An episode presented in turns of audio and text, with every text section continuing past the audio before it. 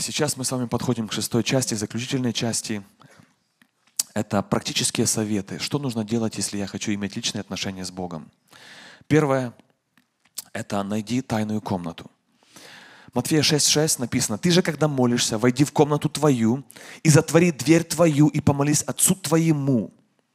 Почему-то Христос или Писание призывает нас о том, когда мы имеем отношение с Богом, чтобы нас изолировать, чтобы закрывать за собой дверь, чтобы уединяться. Это делал сам Христос, уединяясь в пустыню не раз – и здесь также очень подчеркивается то, что личное взаимоотношение с Богом для Бога важно, потому что здесь прописано практически. Вот не просто, ну, имей с Богом личные отношения. А написано, дверь открой, потом дверь за собой закрой. И помолись сам Богу. Вот видите, практика, прописаны детали. Для Бога важно уединенное место, когда ты с Ним сам. Он с тобой хочет общения, с тобой. В общем, служение это хорошо, это нормально, это не мешает, но Богу важно лично твое. И даже когда ты молишься с семьей вместе там вечером, или молишься вместе с семьей утром, это хорошо, это надо делать. Но если ты не молишься сам, не имеешь общения сам, читаешь, не, писаешь, не читаешь Писание сам, не получаешь от Бога ничего лично, вот тогда вот эта проблемка с личными отношениями с Богом. Если у вас нету комнаты, например, студенты иногда нам в библейской школе говорят, если у них живет там 4 человека или 6 в комнате, как им найти комнату личную, то, естественно, они более изобретательны. Иногда это гараж, иногда это даже ванная или туалет, иногда это улица, иногда это в машине закрылся, иногда это в парк уехал. При желании мы найдем. Следующий момент, что нужно сделать практически, это забей время. Практически найди время, когда ты будешь делать это – когда ты будешь иметь личное взаимоотношение с Богом. Здесь у нас, я думаю, вариантов не так много. Я думаю, это или утро, или вечер.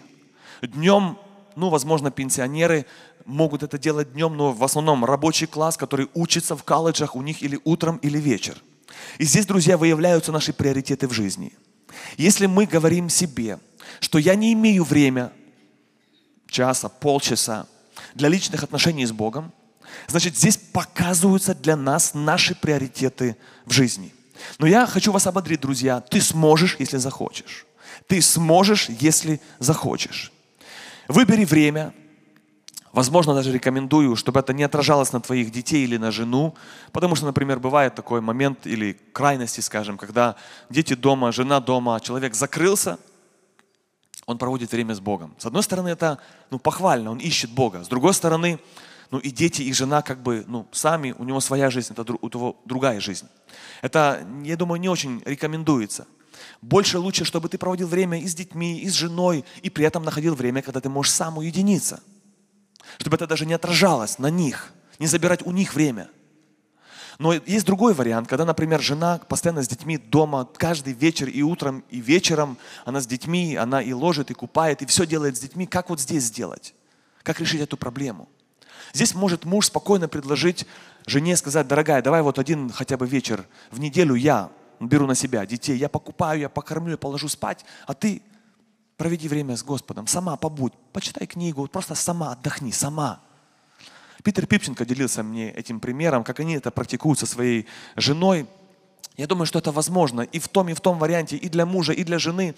Предлагайте, спрашивайте, друзья. Это может для вас быть тоже полезно. Вопрос рано проводить время с Богом или вечером. Здесь, э, знаете, ну, многие говорят, ну, кто-то сова, кто-то, э, как второй вариант, жаворонок, да, кто-то говорит, ну, я не могу утром, э, кто-то говорит, я не могу вечером. Здесь вопрос, главное, чтобы это было или утром, или вечером. Потому что чаще всего люди, которые говорят, я не могу утром, они, они тоже не могут вечером. Ну и, и наоборот это работает. И давайте посмотрим в Писании, как вы думаете, Библия призывает к чему лучше? Иметь отношение с Богом утром или вечером? Как вы думаете? Утром или вечером? Кто за утро? Поднимите руку. Это все утренние люди, да? А кто за вечер? А, тоже есть честные люди, спасибо. Давайте прочитаем вместе. Псалом 62, 2 стих. Примеры, вот как э, строились отношения, именно время. Хочу обратить ваше внимание на утреннее или на вечернее. Давид пишет, Псалом 62, 2 стих. «Ты, Бог мой, Тебя от ранней зари ищу я. От ранней зари это какое время? 9 утра? Или чуть пораньше? От ранней зари тебя жаждет душа моя. Псалом 5, 4 стих. Господи, рано услышь голос мой, рано предстану перед тобою. Два раза употребляется слово рано, рано. Для сов это, это как молотком по голове. Да, рано, рано. Я и так этот будильник ненавижу рано. Тут еще писание. Рано, рано. Предстану перед тобою и буду ожидать. Буду ожидать. Псалом 107. Воспрянь, псалтири гусли, я встану рано. Буду славить тебя. Кто-то думает, как это рано можно славить? Тут язык не шевелится, глаза не работают. Как это рано можно славить? Друзья, оказывается, возможно. И вопрос, Псалом 16, 15 стих. «Я буду взирать на лице Твое, пробудившись, буду насыщаться образом Твоим, пробудившись с самого утра, буду насыщаться или питаться Твоим образом, Твоим присутствием, общением с Тобою. Почему же рано лучше иметь отношения с Богом? С самого утречка – Потому что голова свежая. Раз. Потому что голова еще не забита никаким мусором, суетой, никакой информацией. Она еще с утра свежая. Потому что ты отдаешь Богу не последнее уже, когда ты уже и на подушку и заснул. А ты первое свою энергию отдаешь Богу. И ты правильно начинаешь день, начинаешь сразу день правильно строя с Ним отношения. Псалом 142. «Даруй мне рано услышать милость Твою, ибо я на Тебя уповаю. Укажи мне путь, по которому мне идти». То есть с самого утра человек просит водительства от Бога на день, на все решения, на благословение, на охрану в пути. Просит, я на Тебя уповаю, укажи мне, даруй мне услышать голос Твой рано. Рано. Посмотрим на других героев – в Писании, когда у них были отношения с Богом, ну, кроме Давида. Посмотрим Моисея, исход 34 глава, 2 стих написано, «Будь готов к утру, и взойди утром на гору, и предстань предо мною». Кто кому говорит? Бог. Кому говорит? Моисею. Назначил аппойтмент. Кто? Бог. Какой аппойтмент Бог предпочитает? Время? Кто назначил appointment? Бог. Какое время Он предпочитает? Друзья, у вас, возможно, возникнет вопрос, ну что, если я не могу, ну просто утром я ненавижу жизнь. Ну есть такие люди. Ну, друзья, тогда можно делать вечером. Но главное делать. Если будете делать вечером, я не думаю, что в этом есть грех, но важно делать, важно иметь вот этот блок времени. Забей время, иначе у тебя его не будет. Не будет. Оно просто так само не появится. Не появится. Еще один пример из Писания. А, Иисус Христос, Марка, 1 глава, 35 стих. «А утром, встав весьма рано, вышел и удалился в пустынное место, и там молился». Кто это сделал? Иисус. Когда Он это сделал? Утром. Какое утро?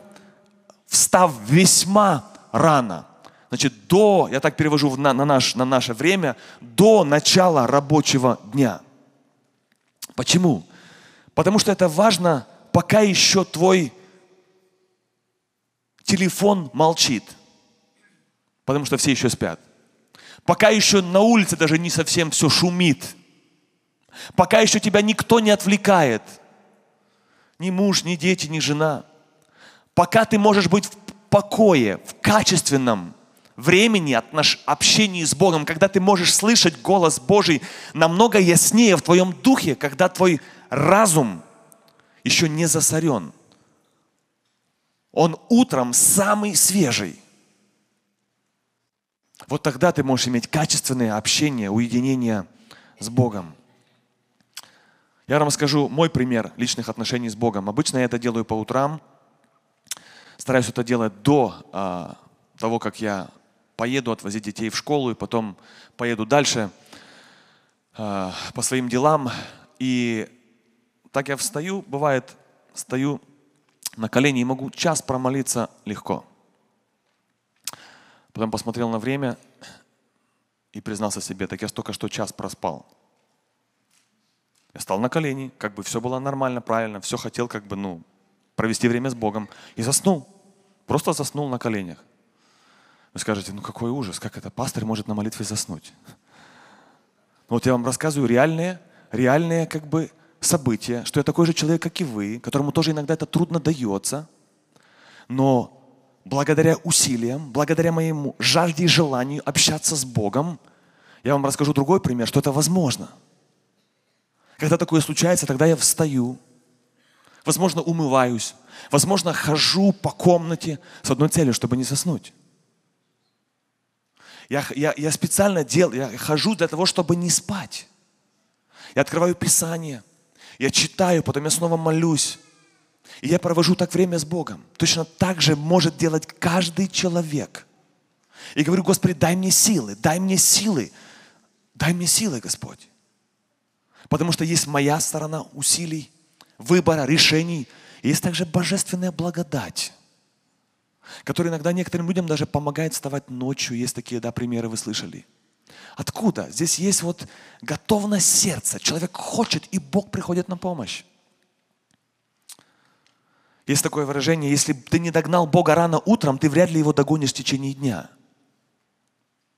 И еще один пример из Писания. Манну собирали евреи когда? В какое время дня, суток? Рано, правда? Кто манну давал? Бог. Манна – это преобраз, это был хлеб их насущный, но это преобраз духовного питания или хлеба. И почему-то Бог с утра ее посылал, и нужно было выходить и утром ее собирать, чтобы на целый день хватило. Правда, тоже интересный момент. Дальше, что еще практически нужно сделать? Значит, мы с вами говорили, возьми время, выбери место. И третий момент – это упражнение или постоянство. Упражнение или постоянство. Многие не против отношений с Богом, но все потом. И потом значит никогда. 1 Тимофея 4 глава 7 стих написано «Упражняй себя в благочестии». Если у нас нету сейчас времени, но вы можете дома попробовать узнать, что значит благочестие. По-английски godliness – или еще вам, может быть, э, прочитаю одно такое для размышления. Благочестие означает дать, пространство божественному. Это связано, с этим связано требование не давать пространство греху. Или еще, без страха Божьего невозможно благочестие – ну, мы не будем углубляться в это значение слова, но здесь я хочу обратить ваше внимание на другое слово. Это «упражняй». «Упражняй» по-английски написано «train», «тренируй». В другом переводе написано «exercise», снова «упражняй». А в другом переводе A Amplified English Bible Translation says «discipline yourself», «дисциплинируй себя».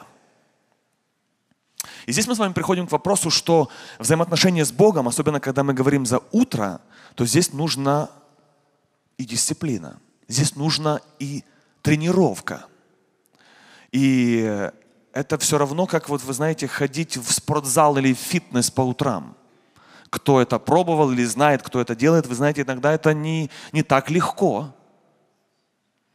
Один человек, он э, пытался сбросить вес и записался в спортзал.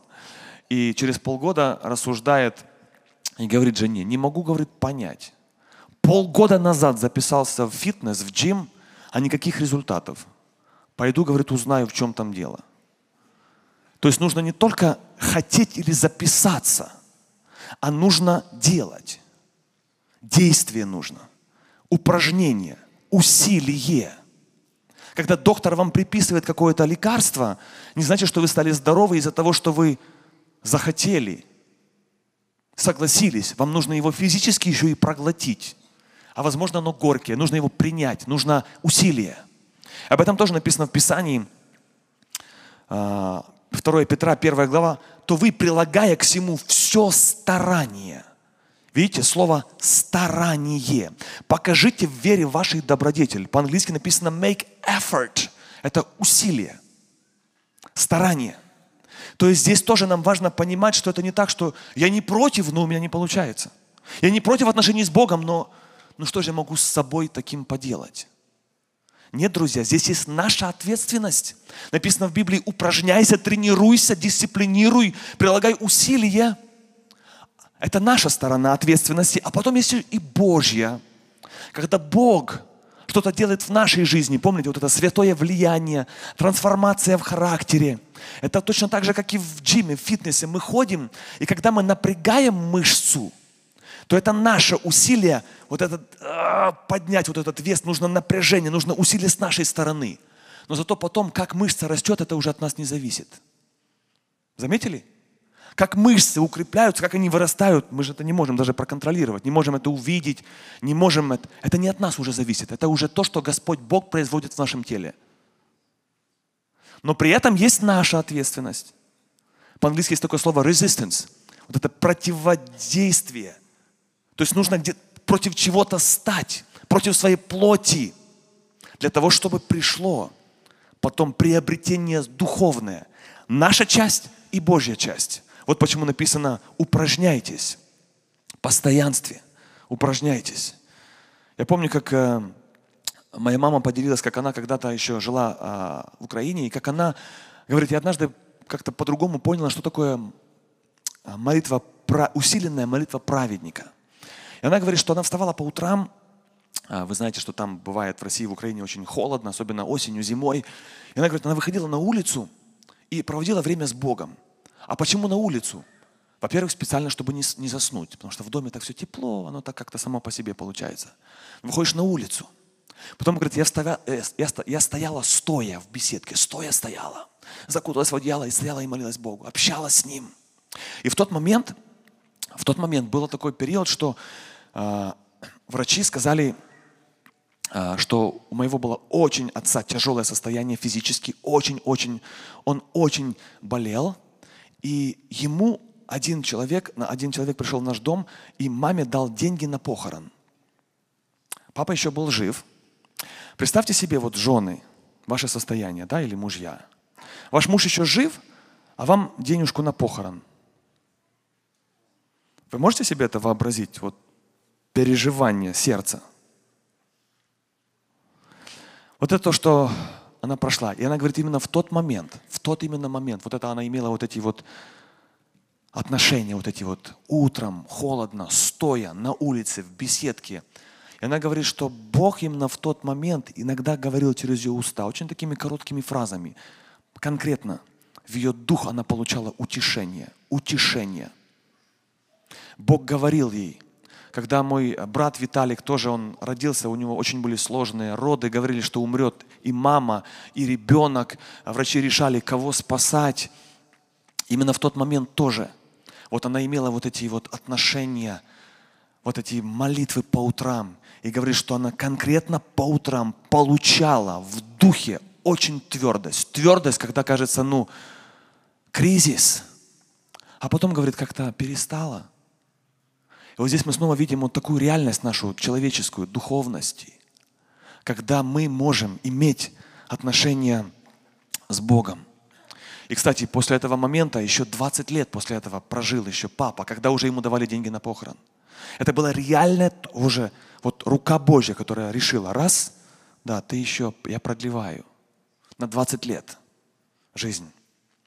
И еще что практически можно сделать, чтобы иметь отношение с Богом, это подотчетность accountability. Тоже это важно для людей, особенно которых не получается это в жизни. Особенно для тех, которые they struggle, у них вот ну, с этим буксуют. Для этих людей нужен просто коуч, тренер. Вот знаете, бывает человек, ему вот дают человека, представляют, который его тренирует, обучает, его вдохновляет, говорит ему, напоминает, спрашивает, как дела, как у тебя получается, не получается, где-то его там подстегивает, где-то его подшлепивает, где-то его хвалит. И вот он его это называется еще ученичество, discipleship или mentorship. Вот почему не бойтесь, друзья, если в вашей жизни у вас с этим не получается, подойдите к кому-то, кого вы уважаете, который духовно зрелый человек, и скажите ему, я разрешаю тебя, спрашивай меня, как у меня личные отношения с Богом, сколько времени я провожу, как я это делаю, постоянно или нет. Ну, разные вопросы, я тебя разрешаю в мою жизнь духовную, спрашивай меня. Я хочу расти, мне нужен коуч – это тоже для кого-то может быть благословением. Следующий абзац – это важность личного приобретения. Это последний, заключительный. Важность личного приобретения. Почему здесь я говорю о личном приобретении? Потому что, как бы я ни рассказывал вам о важности отношений с Богом, если у вас нет желания лично у вас, вы никогда не будете его иметь. И если бы, представьте, я пришел в ваш дом, и потом посмотрел на вашу мебель и сказал бы, фу, какая мебель, вонючая и старая. Хотя бы старая. Не будем запахи трогать. Вообще не модное, вообще некрасивое. Что за цвет? Вы так посмотрели на меня в стороны, в, ну, со стороны, удивились такому гостю необычному и, и подумали про себя, что это он, что это я буду менять свою мебель? Как это он имеет право говорить мне, что мне делать? Когда захочу, тогда и поменяю. Вот точно так же, друзья, с личными отношениями с Богом. Я вам могу рассказывать, могу убеждать, но Бог дал человеку одно удивительное качество, которое работает в двух направлениях. Это свободу воли. Свободу воли. Написано в Писании, «Се стою у двери и стучу». Но ты имеешь право открыть, а можешь не открыть. Но если откроешь, то Бог предлагает следующий уровень. Я войду. А если уже вошел, то у тебя есть выбор. Просто сказать мне hi-bye или со мной сесть и вечерять, написано. Я буду с тобой вечерять. А вот ужин, динер уже не длится пять минут. Согласны? Это уже, ну, хотя бы пол, ну, обычно часик, 40 минут мы тратим на динер. Вот это вот пример отношений с Богом. Но право выбора за нами, ручка с нашей стороны. Вот почему важно сегодня каждому себе сказать правду, хочу ли я иметь отношения с Богом или нет. Есть вот три уровня отношений с Богом, хочу показать их на примере образно на примере скинии или храма, который описан в старом Исход, 25 глава, и дальше вы можете это дома прочитать. Там было три таких, три таких э, раздела. Внутренний двор – раз, святилище – это второй, отсек или отдел – два, и третий – это святое святых. И вот во внутреннем дворе туда имели право заходить евреи, только евреи – и сегодня это как преобраз ну, церкви или верующих людей. Но дальше был второй уровень, куда уже пускались уже как бы по особым, так скажем, правам или отношениям. Вот в святилище имели право входить только священники и левиты. Туда не могли входить все. Там уже был другой уровень прикосновения или отношений с Богом. А самый-самый близкий уровень это было святое святых. И туда имел право входить только первосвященник и только один раз в год. И еще важно, что священник или первосвященник мог входить вообще в святилище или в святое святых, в Божье присутствие, только если он был непорочен, если он был без греха. Это было условие. Он не мог войти в Божье присутствие, если он был грешный. Должен был принести жертву за грех. Левитам 16 глава об этом описывает – также священник, он не мог иметь никакого физического порока, недостатка в физическом на теле. Об этом написано Левитам 21 глава. Это мы видим преобразы вот безгрешного, святого человека, который мог только благодаря вот этим условиям, благодаря жертве за грех, прощению, все, что я выше сказал, мог войти в Божье присутствие. Как же это относится к нам сегодня, к верующим в современное время? Это все для нас образы, которые мы можем видеть, что и сегодня человек может иметь вот эти три уровня общения с Богом или взаимоотношений. Первый уровень – это внешний двор. Там много шума, много движения, много суеты, много людей. Но там есть какой-то уровень уже. Человек пришел уже как бы к Богу. Второй уровень отношений – это уже, там уже нету вот этой суеты в святилище, там нету движения, там уже, там уже намного-намного все спокойнее на другом уровне. И третий уровень – это когда человек попадает в Божье присутствие. Святое святых – это место, где обитал сам Бог, там было его присутствие. И вот здесь, друзья, это вот такой вот этот близкий, самый близкий уровень, который сегодня верующие могут иметь. Сегодня все это могут иметь, благодаря жертве Иисуса Христа.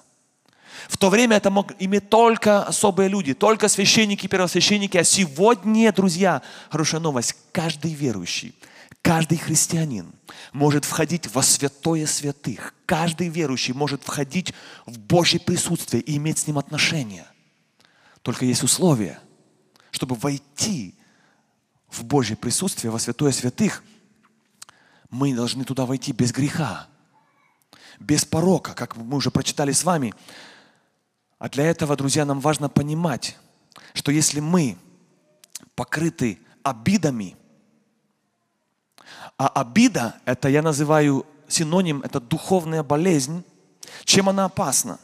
Именно обида – это болезнь, симптомы которой очень трудно признать. Большинство обиженных людей, с которыми я встречался в жизни в разных странах, они утверждают, что они не обижены. Ничего против не имеют, огорчились там по-разному, рассказывают, говорят. Но, друзья, можно рассказывать людям, что хочешь. Но если это в сердце есть, то потом сразу всплывает рак, четвер... Э, рак стадия четвертая сразу. Это уже метастазы пошли, человек уже духовно разлагается. Я говорю в духовном смысле, в духовном смысле. То есть человек не признает долго, что он обижен на кого-то. Не хочет на эту тему как-то даже рассуждать. Он всех простил, ничего не имеет. На самом деле это не так. Но потом вот эта обида, потом она сразу уже вскрывается уже ну, в четвертой стадии. С этим очень нельзя шутить. Поэтому в таком состоянии человек не может попасть вот туда, в это в святое святых. Или же еще один момент, когда человек особенно верующие люди, они могут страдать самоправедностью. Это относится к людям, которые давно верующие. Церковь не духовна, а, проповеди, молитвы тоже не очень, мало благодати. И вот человек вот этой самоправедности, это тоже порог. Самоправедность, которая человеку тоже иногда мешает сближаться с Богом и что-то слышать от Бога. А почему нам важно всем, кто хочет иметь отношения с Богом, почему важно попадать в Его присутствие, почему важно туда попасть. Почему важно достигать третьего уровня, самого близкого? Потому что когда мы попадаем в присутствие Божье, то именно там мы видим себя, друзья, именно в Божьем присутствии. Исаия, написано в Писании, когда он попал, когда он встретился с Богом в его присутствии, он сам сказал, горе мне. А так, в основном мы говорим, горе тебе, горе вам. Ты несчастный, ты неправильный, у тебя неправильно, у тебя нехорошо, у тебя того и того не достает. Но когда ты попадаешь в Божье присутствие, ты сам видишь, чего тебе не достает. Но это возможно только в Божьем присутствии. И Исаия тогда признался и сказал, я не чист, уста мои, у меня проблема с языком. Но это он понял когда? Когда он понял? Разрешите еще спросить, он был пророк, он был верующий, он знал Бога или нет? Как и мы сегодня, многие верующие, Бога вроде бы знаем, мы в церковь ходим давно. Он тоже, это был Исаия, это не был просто какой-то халдей или блудник. Но у него были проблемы в какой-то сфере, но он понял себя, увидел себя со стороны только в Божьем присутствии. Вот почему нам важно в личных отношениях пробиваться именно туда, во святое святых –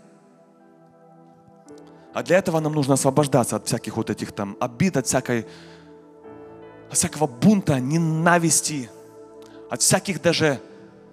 Нам важно просить прощения. Друзья, если вы давно или редко просите прощения, туда вам трудно будет попасть, во святое святых. Трудно. Туда нельзя было пройти.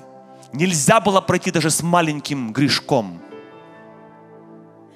Там должна была принести, принесена жертва и кровь Христа, которая сегодня нас омывает и дает нам доступ туда. Божье присутствие на практике – это когда мы можем физически иногда переживать или ощущать Бога. Но здесь чувство не главное. Здесь самое важное – это когда в наш дух приходит озарение, откровение, влияние Бога на все сферы нашей жизни, переоценка ценностей. Написано, соединяющийся с Ним в духе. 1 Коринфянам 6 глава. Внимание, 1 Коринфянам 6:17. А соединяющийся с Господом есть один дух с Господом. Вот это уровень отношений с Богом. Это Новый Завет. Друзья, это к нам сегодня, к людям, к верующим. Соединяющийся с Господом встает с Ним один дух. Как это? Где это? Когда это? Ведь мы, этот уровень для нас очень неизвестный и очень трудный. Вот именно вот этот уровень, именно вот эта цель должна быть для каждого верующего. Это должно стать смыслом и целью для каждого христианина соединиться с Господом и стать с Ним одним духом. Оно нам трудно это понять, трудно это объяснить, как-то кажется нелогично. Что это, о чем ты говоришь? Не трогай нас, мы будем молиться просто молитвой Отче наш, то, что мы знаем, и все. Здесь мы растягиваем нас на уровень другой, на глубже, на глубину тянем. Мы не до конца это даже понимаем. Но ведь это Слово Божье, которое мы верим – ведь это то, к чему мы стремимся. Чтобы наш дух настолько был соединен с Господом, в Его присутствии, в отношениях с Ним, чтобы у нас желания с Богом были одинаковые, чувства были одинаковые с Богом. И тогда, друзья, у нас не будет вопросов, почему Бог не отвечает на мою молитву. Потому что, возможно, наши желания расходятся с Ним.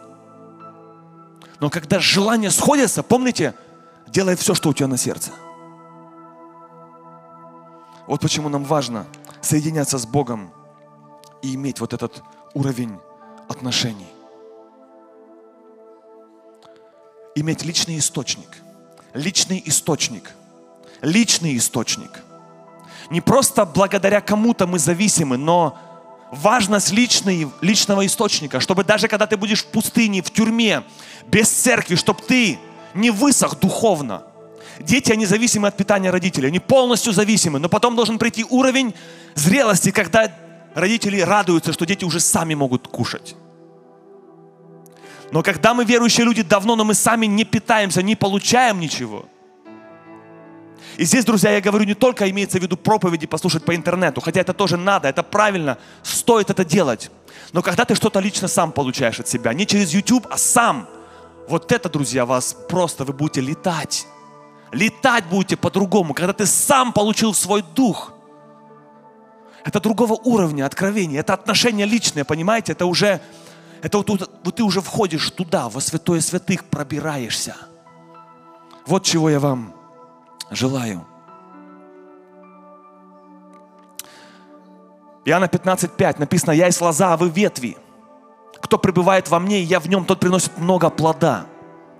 Еще одна картина личных отношений с Богом, когда ты с Богом связан, ты привязан к лозе, ты очень-очень зависим от этой лозы. Лоза – это Христос, а веточка – это ты и я. И тогда ты получаешь от Бога все абсолютно. Сок, жизнь, витамины, плод невозможен без Бога, невозможен. Ты не можешь развиваться сам, ты не можешь расти, ты ничего не можешь сам, ничего. Все, что касается с духовной жизнью связано, ты сам ничего не можешь. Ты просто, зави, мы зависим от Бога.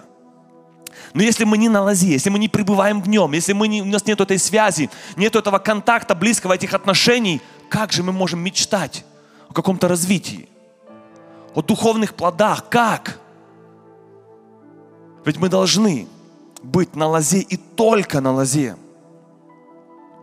Друзья, эмоции это хорошо. Мы можем иметь радостные эмоции, можем иметь и грустные эмоции, но эмоции не заменят личных отношений с Богом. Публичные все служения не заменят отношений личных с Богом. Хотя это хорошо их иметь. Но есть что-то глубже, есть что-то больше, есть что-то, когда Христос говорит, сам зайди и закрой за собой дверь. Я за тебя умирал, я к тебе хочу говорить. Я твой Бог, я хочу иметь с тобой личные отношения. Матфея 7:23. Однажды верующие люди услышали один такой очень неприятный зов. И тогда объявлю им, объявлю. Интересно, стоит в будущем времени. Я никогда не знал вас, отойдите от меня, делающие беззаконие. Кому Христос сказал эти слова? Кому это адресовано? В контексте чуть выше написано, не всякий, говорящий мне, Господи, Господи, и даже моим именем пользовались. То есть люди, которые вроде бы знали Бога, вроде бы как бы там с Ним где-то были вместе, вроде бы как-то даже, ну и молились, Господи, Господи, вроде бы как-то даже где-то участвовали в каких-то там, ну, полезных или, так скажем, религиозных христианских мероприятиях. Именем моим они написано то и то делали. И вдруг Христос говорит, отойдите от меня, я никогда не знал вас. Lord, what do you mean? Что ты имеешь в виду, Господи, ты никогда не знал нас? А вот что, друзья, Бог, Он разделяет всех людей на две категории. Только на две. Тех, кого Он знает, и тех, кого Бог не знает. И здесь стоит добавить, что, конечно же, Бог знает всех людей. Он создал людей. Он всех знает. Но здесь смысл глубже. Есть люди, которых Бог знает лично. Знает лично. Знает. Есть тех, кого Он не знает. И мы тогда скажем, возможно, это сегодня и к нам в современное время очень актуально. Мы тогда скажем, Господи, ну мы же в церковь ходили. Я же YouTube смотрел. Господи, я же Библию иногда читал. А Христос скажет, я тебя не знаю. Я тебя не знаю. Как страшно это осознать. Здесь вопрос даже не только в том, чтобы я знаю, чтобы тебя Бог знал. Правда, идем мы глубже и глубже и глубже в отношения с Богом. Отойдите, я не знал вас. Интересно, друзья, знаете, что в Старом Завете Бог, Он очень часто обращался к людям, используя одну такую формулировку, где Он говорил, так говорит Господь. Очень интересно, в Новом Завете, услышьте меня сегодня, христиане, в Новом Завете это не используется приставка. Там уже как будто бы нету смысла в том, чтобы представляться. Так говорит Господь. А в Старом Завете пророки это делали постоянно. Вопрос почему? Вопрос почему? Почему в Новом Завете этого нету? Знаете почему? Потому что здесь еще раз подчеркивается, утверждается, что Бог перешел на другой уровень общения с людьми. Если в Старом Завете, чтобы Бога услышать, нужно было идти к пророку, ходили к прозорливцу, ходили через кого-то, через нужен был посредник, то в Новом Завете он не нужен. В Новом Завете каждый человек может слышать голос Божий. Каждый. Каждый может проходить во святое святых. Каждый может услышать, способен услышать в своем духе. Когда Христос призывает, овцы Его слышат голос Его. Его они слышат, Его голос. Не Его они не слышат. Но здесь сегодня, друзья, нам в Новом Завете важно понять, что мы в своем духе имеем вот эту потенциал раз, различать, когда Бог говорит, а когда нет. Даже если это не представляется, даже если, даже если мы не знаем, кто это сказал. Но мы в своем духе можем развивать вот эту чувствительность, когда мы сразу понимаем, без слов, это говорит Бог. Даже если не было вступления, что так говорит Господь. Без вступления мы это знаем в духе. И наоборот, если это не Бог, то весь наш дух, он противится – мы знаем, это не то, это в воздухе пахнет не тем. Вот что мы имеем, друзья, благодаря нашим личным отношениям с Богом сегодня, время, во времена Нового Завета. Это все равно, что я звоню своей жене и говорю, привет, Оля, это звонит Богдан Бондаренко, твой муж, ты знаешь мой голос? Правда странно звучит, правда она знает. Вот так сегодня мы должны, друзья, искать, познавать Его голос. Последний пример расскажу вам перед молитвой. Представьте себе, одна женщина. Кто сомневается, что личные отношения это важно, а общих достаточно, и слава Богу за них. Одна женщина написала записку. В церкви иногда бывают, передают записки с нуждами. И она написала там, друзья, пожалуйста, церковь, помолитесь за мою дочку, у нее рак мозга. Девочка 5 лет. И хочется сказать, что пастор берет записку, прочитал в церкви и сказал, хорошо, сестра, мы помолимся, дорогая мама, мы помолимся за вас. Только одно условие. Одно условие. Вы не имеете права молиться за эту нужду. Неожиданный ответ пастора. Неожиданный. И тогда мама встает и говорит, пожалуйста, брат пастор, но Я вас прошу, пожалуйста, я, я тоже хочу помолиться. И здесь пастор строго отвечает. Сестра, вы что, не доверяете молитве пастора? Вы не доверяете молитве служителям? И в конце концов, вы не доверяете молитве церкви? Вы же сами попросили, церковь, пожалуйста, помолитесь у моей доченьки, которая умирает.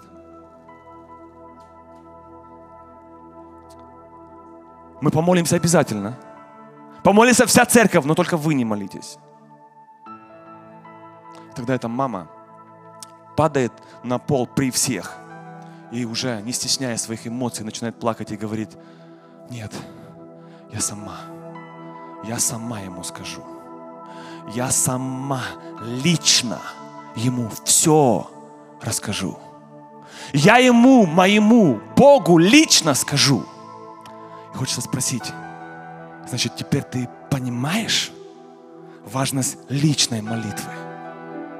Личной. Общей на своем месте, но личной. Когда ты приходишь к своему Богу и лично изливаешь душу. Как написано, Анна молилась и изливала душу, а там выливалось всякое, и позитивное, и негативное выливалось, но это Богу выливалось. И теперь братья и сестры, наша серия закончена на тему личных взаимоотношений с Богом. Как хочется, чтобы церковь «Живой поток» начала духовную жизнь на другом уровне, чтобы каждый лично захотел, решил, я хочу во святое святых. Я вас вдохновляю, я вас благословляю. Помните, что дьявол всегда будет пытаться, как начиная с Эдемского сада, так и сегодня дьявол всегда пытается помешать, разрушить твои отношения с Богом. Аминь. Давайте мы встанем для молитвы.